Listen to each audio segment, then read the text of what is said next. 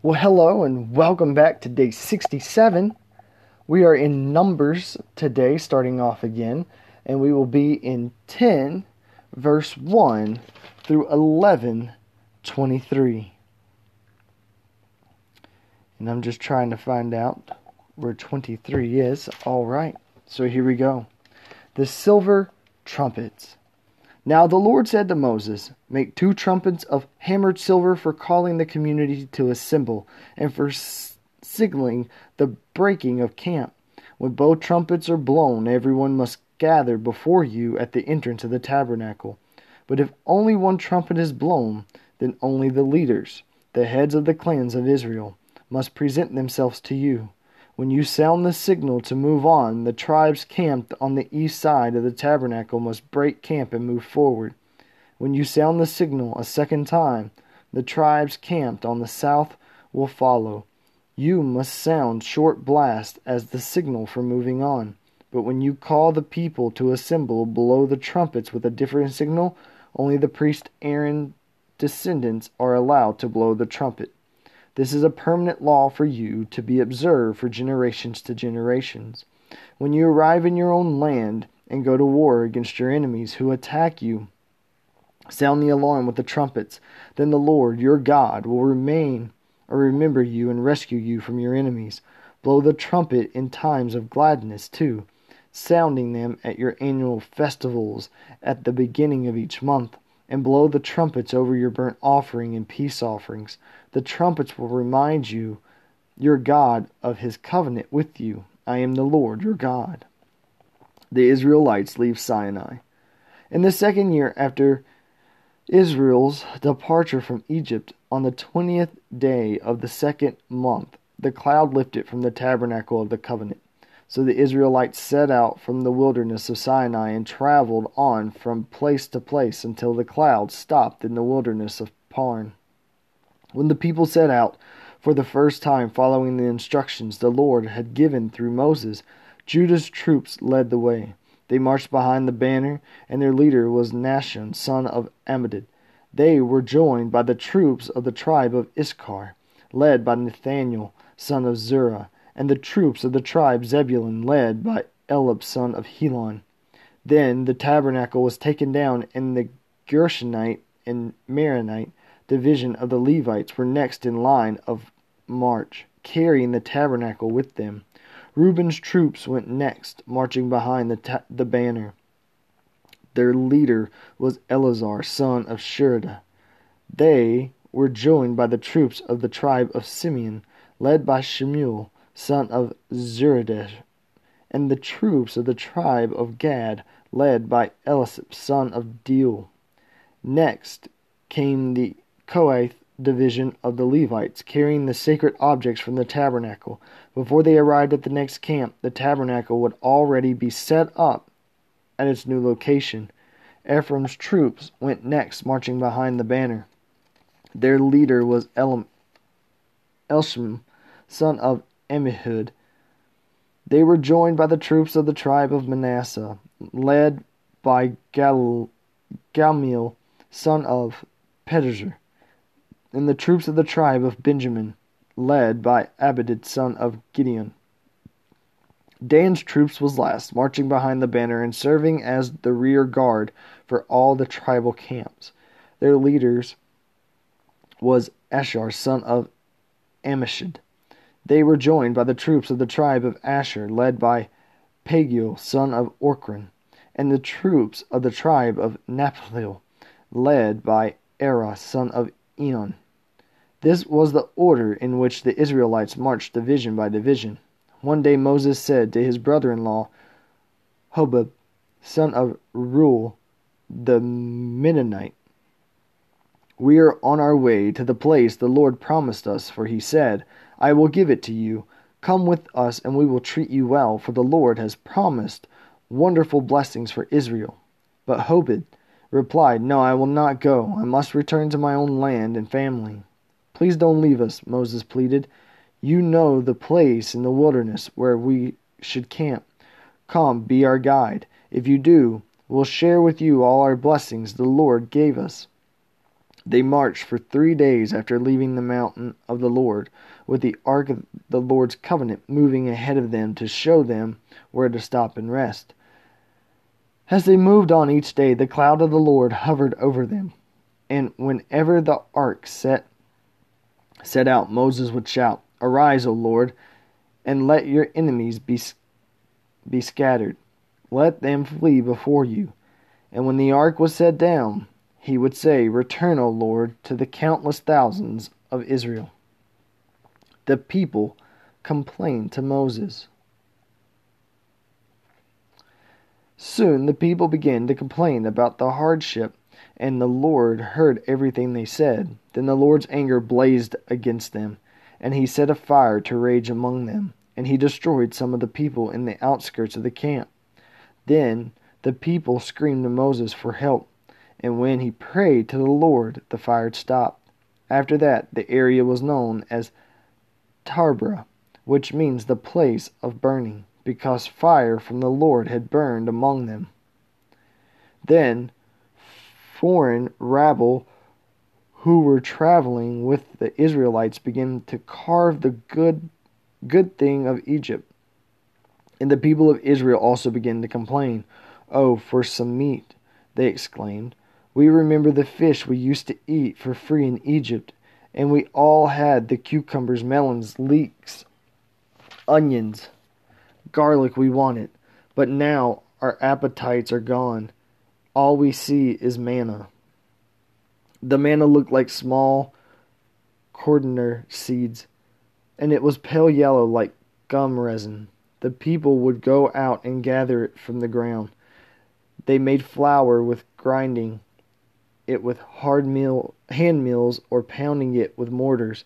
Then they boiled it in a pot and made it into flat, cake, flat cakes. These cakes tasted like pastries baked with olive oil. The manna came down on the camp with the dew during the night. Moses heard all the family standing in the doorways of the tents whining, and the Lord became extremely angry. Moses was also very aggravated. Moses said to the Lord, Why are you treating me, your servant, so harshly? Have mercy on me. What did I do to deserve the burden of all these people? Did I give birth to them? Did I bring them into the world? Why did you tell me to carry them in my arms like a mother carries a nursing baby? How can I carry them to the land you swore to give their ancestors? Where am I supposed to get meat for all these people? They keep whining to me, saying, Give us meat to eat. I can't carry all these people by myself. The load is far too heavy. If this is how you intend to treat me, just go ahead and kill me. Do me a favor and spare me this misery. Moses chooses 70 leaders. Then the Lord said to Moses, Gather before me 70 men who are recognized as elders and leaders of Israel. Bring them to the tabernacle to stand there with you.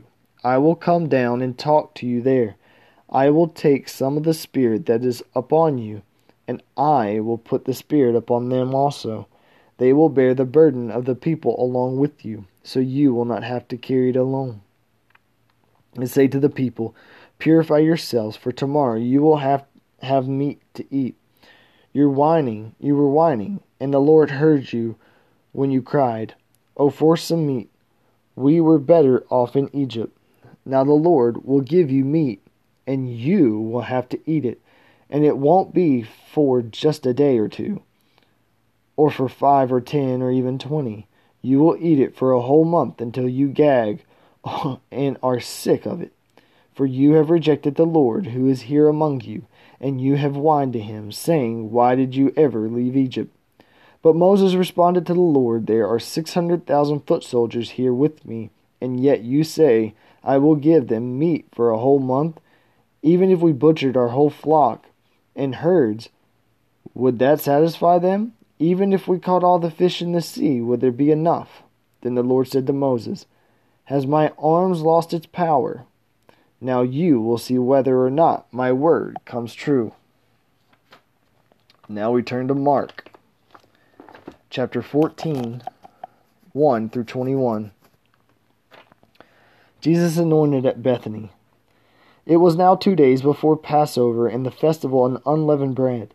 The leading priests and the teachers of religious law were still looking for an opportunity to capture Jesus secretly and kill him. But not during the Passover celebration, they agreed, or they may or the people may riot.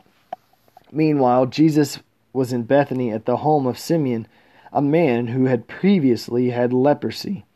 While he was eating, a woman came in with a beautiful alabaster jar of expensive perfume made from essence of nard. She broke open the jar and poured the perfume over his head.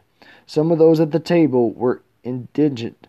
Why waste such expensive perfume, they asked, if you have been sold for a year's wage and the money given to the poor? So they scolded her harshly. But Jesus replied, Leave her alone. Why criticize her for doing such a good thing to me? You will always have the poor among you, and you can help them whenever you want to, but you will not always have me. She has done what she could, and has anointed my body for burial ahead of time. I tell you the truth. Wherever the good news is preached throughout the world, this woman's deed will be remembered and discussed. Judas agrees to betray Jesus. Then Jesus, then Judas Iscariot, one of the twelve disciples, went to the leading priests to arrange the betrayal of Jesus. They were delighted when they heard why he had come, and they promised to give him money. So he began looking for an opportunity to betray Jesus. The Last Supper. On the first day of the festival of unleavened bread, when the Passover lamb is sacrificed, Jesus' disciples asked him, Where do you want us to go to prepare the Passover meal for you? Jesus sent two of them into Jerusalem with these instructions As you go into the city, a man carrying a pitcher of water will meet you. Follow him. At, the, at his house, he enters. Say to the owner, The teacher asks, Where is the guest room where I can eat the Passover meal with my disciples? He will take you upstairs to a large room that is already set up. That is where you should prepare our meal. So the two disciples went into the city and found everything just as Jesus had said, and they prepared the Passover meal there. In the evening, Jesus arrived with the twelve. As they were at the table eating, Jesus said, I tell you the truth, one of you eating here with me will betray me. Greatly distressed, each one asked in turn, Am I the one? He replied, It is one of you twelve who is eating from this bowl with me. For the Son of Man must die, and the Scriptures declare long ago. But how terrible it will be for the one who betrays him! It would be far better for that man if he had never been born. So now we turn to Psalm 51 1 through 19. Have mercy on me, O God, because of your unfailing love, because of your great compassion. Blot out the stain of my sins. Wash me clean from my guilt. Purify me from my sin. For I recognize my rebellion. It haunts me day and night. Against you and you alone have I sinned. I have done what is evil in your sight. You will be proved right in what you say, and your judgment against me is just. For I was born a sinner, yes, from the moment my mother conceived me. But your desire honesty from the womb, teaching me wisdom even there. Purify me from my sins, and I will be clean. Wash me, and I will be whiter than, whiter than snow. Oh, give me back my joy again. You have broken me, now let me rejoice. Don't keep me looking at my sins. Remove the stain of my guilt. Create in me a clean heart, O God. Renew a loyal spirit within me. Do not banish from your presence, and do not take your Holy Spirit from me. Restore to me the joy of salvation, and make me willing to obey you. Then I will teach your ways to re- rebels, and they will return to you. Foring, forgive me from shedding blood, O God, who saves, then I will joyfully sing of your forgiveness. Unseal my lips, O Lord, that my mouth may praise you. You do not desire a sacrifice, or I would offer one. You don't want a burnt offering. The sacrifice you desire is broken spirit. You will not reject a broken and repent heart, O God. look what favor on Zion and help her rebuild the walls of Jerusalem. Then you will be pleased with sacrifice. Offer in the right spirit, with burnt offerings and whole burnt offerings. The bulls will again be sacrificed on your altar. And now we're going to go to Proverbs. And I think I missed a scripture last time. So we're going to read 29 through 32. The way of the Lord is a stronghold to those with integrity, but it destroys the wicked. The godly will never be disturbed, but the wicked will be removed from the land. The mouth of the godly person gives wise advice, but the tongue that deceives will be cut off. The lips of the godly speak helpful words, but the mouth of the wicked speaks perverse words. And that is the word of God for the people of God. Thanks be to God.